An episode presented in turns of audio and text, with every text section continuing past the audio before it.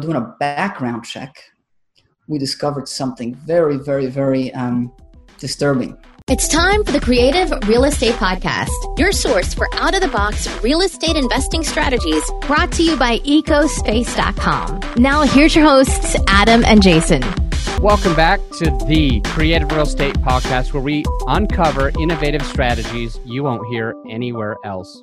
My name's Adam Adams. Today we have Bernard Ruiz in the house. Uh, he's going to be on the show, and he's a CPA with Resure and a private lender, utilizing his 401k legally to invest in alternative assets that he can self-direct through checkbook control and get his money really working for him instead of it having to be tied up in the stock market. I'm excited to cover this challenge that Bernard has. Uh, he faced this challenge when he was private lending and how he got through it. So, your guys are going to learn exactly how he got through that challenge. We'll also discuss two of his deals in depth. Also, yeah, great to be around him, firstly. Great to be on the show. Great to share my experience with the listeners. Uh, and my introduction to real estate came from, I'd say, two places.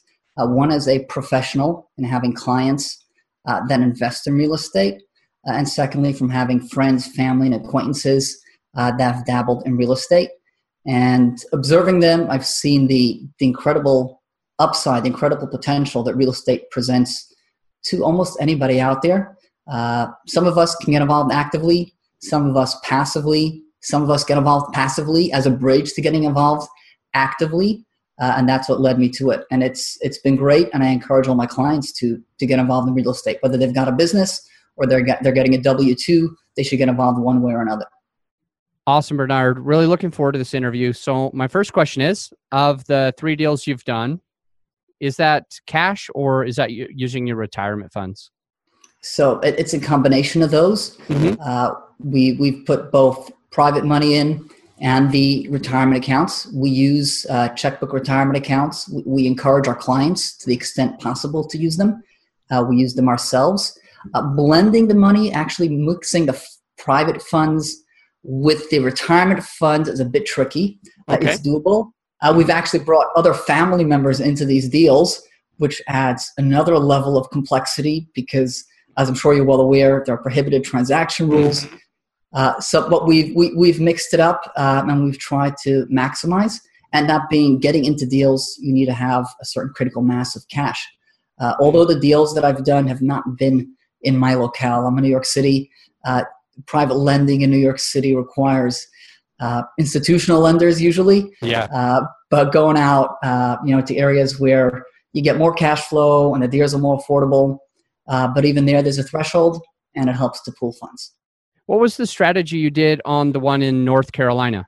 So that was actually a very, very tricky deal. It was a flip, it was a rehab, a fix and flip. I mean, everything seemed great. The you know, the ARV checked out. And you know, maybe we shouldn't take anything for granted um, on the podcast. Uh, so when we say ARV, we're referring to the after repair value. Um, you know, let's back up a couple of steps. when you, you look at a, a private lending deal or any kind of lending deal, you've got to have your investment objective. Uh, so for some lenders, they're actually hoping to foreclose on the property. Uh, and, and that's maybe more prevalent, perhaps, you know, the real estate space, you'll find out with tax liens and tax deeds. Uh, as, as, a, as a private lender and somebody that's looking to be involved passively, you know, it's not what I was looking for. We are looking to have consistent checks coming in, um, giving us those 10 to 15% um, returns that beat the stock market any day, uh, and looking at the property as kind of a last resort. That's security um, that gives us the ability, you know, to go out and do that deal and lend the money because we're, you know, we're comfortable. We're not going to lose our money. So when when analyzing the deal, uh, you've got to figure out what you're lending against um, and the amount of security. So even though it's a it's a last recourse, it's a last resort, uh, you've got to think about that up front. So when you lend, you don't want to be lending $100,000 against a property that you could only sell for 50 because then you have very limited security. And again, you know, there's a risk. There are many factors. You may calibrate that. You may say you've got a diversified portfolio. You may be ready to take on more risk and say, okay, for 20% interest and 10 points up front, I'll do that. Uh, but that's not that's not that's not our strategy.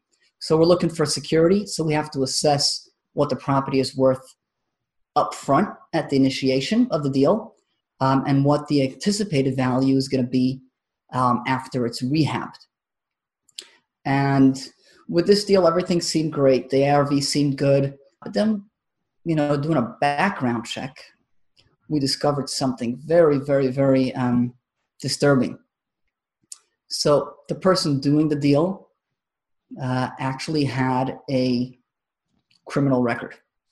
Uh, so th- that's something that's very troubling, and I'm, I'm not obviously not going to provide any details about that, uh, but that makes you take a step back and want to restructure the deal and make sure you're really, really secure. And so, a couple of things that we implemented, uh, and and these are things that you you can do on any deal, uh, but they add to the frictional cost, and ultimately you want to get the deal, and you want the borrower you know to take your money. You know you want you're looking for a win-win ultimately. This is supposed to be a win for the investment sponsor and a win for the lender. The, you know the borrower's got a real estate deal.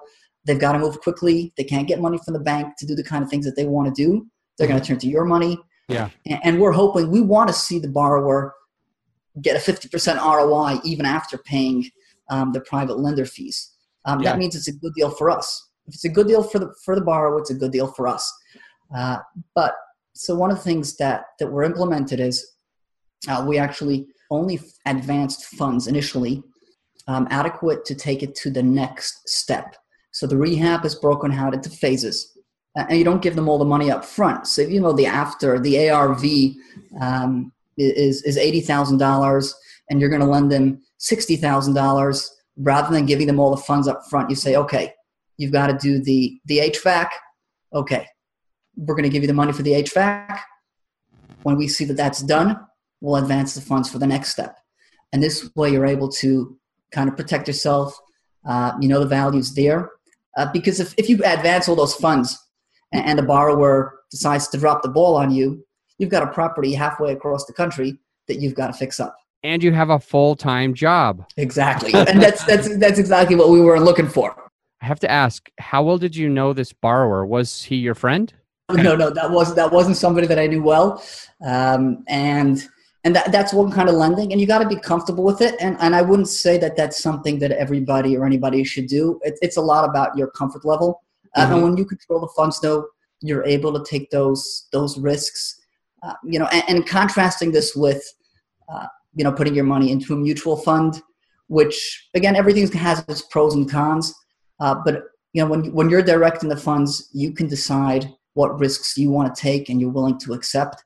And you can implement these kind of strategies to mitigate those risks. Um, and you can feel really, really comfortable. I appreciate you going over that. It's a lot of good information. For the two deals you have in Connecticut, which one is the most interesting? Okay, so the Waterbury deals I say are interesting from a different perspective. Mm-hmm. Um, those were much simpler, and those were actually done with people that I know personally. Uh, and so that's the sticky areas over there are more personal than technical. Uh, and, and I'd say that anybody that wants to explore private lending, the low hanging fruit are the people that you know. Uh, the people that you know present the greatest opportunities, but they also present some of the greatest risks. Because if it doesn't turn out well, uh, Thanksgiving turkey is never going to taste the same. Bernard, I really appreciate you sharing all these details on your own investments with the listeners. I know you have a unique perspective to all this, especially as a CPA. I know there's a lot of listeners out there that have funds available, like you did, in their retirement accounts that can be self-directed into, you know, interesting alternative assets, like you have been doing. And I think it's great to hear that you've been doing all this while you have a full-time job I want to hear more about some of the innovative strategies you're doing in your company. What would that be all right with you to kind of switch gears? Yeah, let's do it. Okay, so you're a CPA and you've done lots of strategies for your clients like checkbook control IRA, checkbook control 401k. And there's a lot there is also a strategy that you're using on how to structure business entities. Isn't that correct?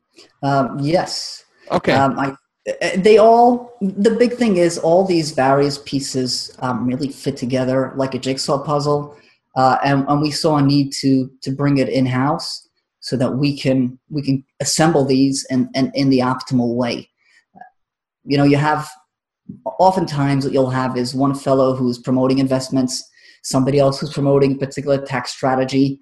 Uh, and the accountant or CPA takes a kind of passive role. He's focused on the tax return and putting the numbers in there and not thinking about the bigger picture. Or even if he'd like to, he doesn't have the tools uh, to do so and to implement it. So we brought this in house uh, to try to be able to give our clients a way to do things in a way that's optimal um, and mm-hmm. to give us the broader picture. So, what does that look like? So, we, we focus on, you know, there's the compliance piece, obviously, uh, and then there's the, the tax strategy, investment strategy, and something that we, you know, that we focus on. We've kind of built out into a separate division are the entity formations and the self-directed retirement accounts. Uh, as CPAs, what we see oftentimes with our own clients uh, and with clients of other CPAs, uh, you know, and tax returns that we see from prior years, we see people, you know, year end, their tax preparer CPA will say, it'll be good for your taxes if you put money into a SEP IRA. It'll be good for your taxes if you put money into an IRA. And then the money just sits there. Yeah. It, it does nothing. Uh, and, and it gets forgotten about. The CPA has done his job because the tax return looks better, uh, but then those funds are not utilized and optimized.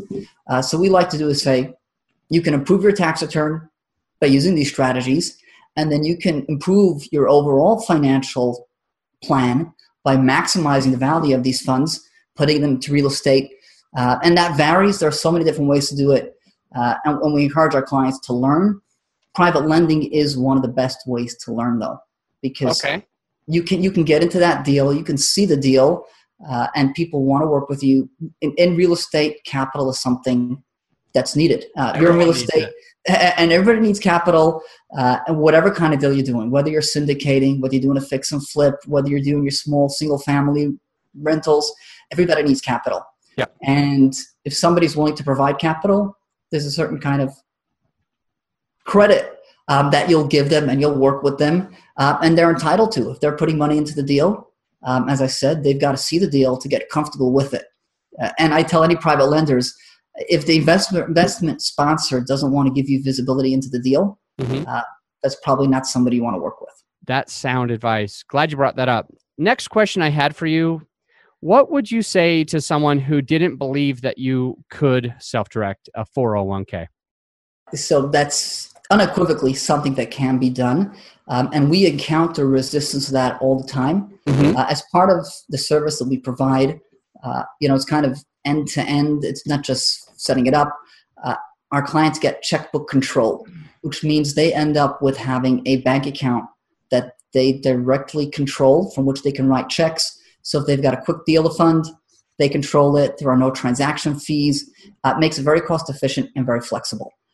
Now, one of the things that we help them with is getting the bank account opened. Mm-hmm. So we have some connections, some bankers yeah. that work with us and are happy to open these accounts. Uh, but we also give our clients the option of opening the account at any bank that they choose. And what happens inevitably is they'll walk into their local branch and they're going to say, I want to open up an account, and they'll sit down with the banker, and the bank will see something about IRA and say, oh, we've got to talk to the folks in our IRA department or our, uh, you know, their financial advisor. Yeah. And then they go over to financial advisor, and he says, um, we want to open an IRA for you. And they try to explain that, no, I don't need an IRA. I just need a bank account. Or I'm, I don't need a 401k. I've got my own 401k plan. I just need a bank account. And this financial advisor will say, this is illegal. You can't do this. Yeah. Um, and that's because they feel they feel threatened because these are these are funds that they want to take into their accounts um, and charge you fees for managing. Um, so we get a lot of resistance over there.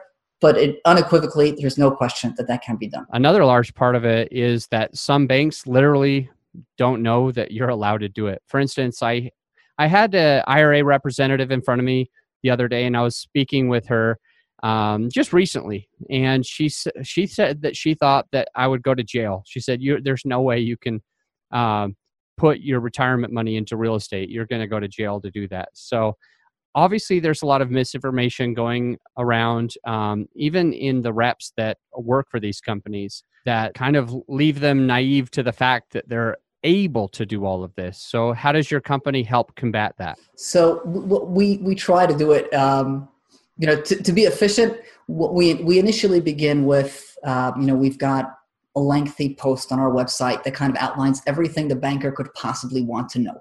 And Yeah. we say, share this with the banker. Uh, if that doesn't work, we get on the phone and we talk to the bankers.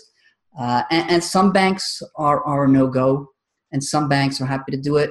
And some bankers, you just really got to get the right person or the right department.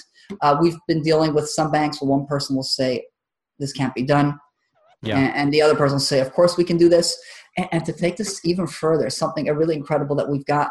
There's one bank, and, and um, on the podcast, I prefer not to use actual names of banks, but there's one bank that's a no go, absolute no go. But among our clients are compliance people that lead the compliance teams of those banks. So they're on the compliance team of those banks. At their own bank, where they lead the compliance team, they can't do it. But we have them set up at other banks. E- each bank's got its own approach, uh, and, and we've had bankers at some of these banks, you know, where they where they say, you know, we'll, set it up for you. We know that you know the bank overall may not want to do it, but but we'll do it. But we, we don't want to do that. We want to be all, all you know in the clear with banks that are happy to set up this account, don't see it as a conflict with their other lines of business, and, are happy to take this kind of set up these kind of accounts and take this kind of business. Excellent. This is a fun conversation. I could stay on call with you all day. I think I could learn quite a bit. I love all the content you're giving the listeners, but we are probably getting to the point where we need to, you know, get ready, wrap it up, and move into the final five. But first, uh, would you have maybe one or two things you could share to the listeners, something that you think they need to hear? Okay, the first thing, um, not unique um, to what I do, but I, I encourage everybody to get involved in real estate in one form or another. Uh, there are so many ways to do it. You can do it passively. You can get involved with syndicators, uh, and and a way to get into that. It can be life changing. The opportunity that's there i- is it's nationwide, and and everybody should do that. That's the first key thing. Get involved in real estate, one form or another. Great. Uh, the second thing I'd say is the way to do it uh, for many people is to use um, this, you know, the funds that you've got, maximize the value. Uh, self-directed retirement accounts for many people provides the key into real estate. That's where their funds are tied up, their funds are locked up, and, and you can use that to get in, get acquainted with the people in your neighborhood, get involved with the local REI, uh, get with people that do deals, and the people that do deals are busy people.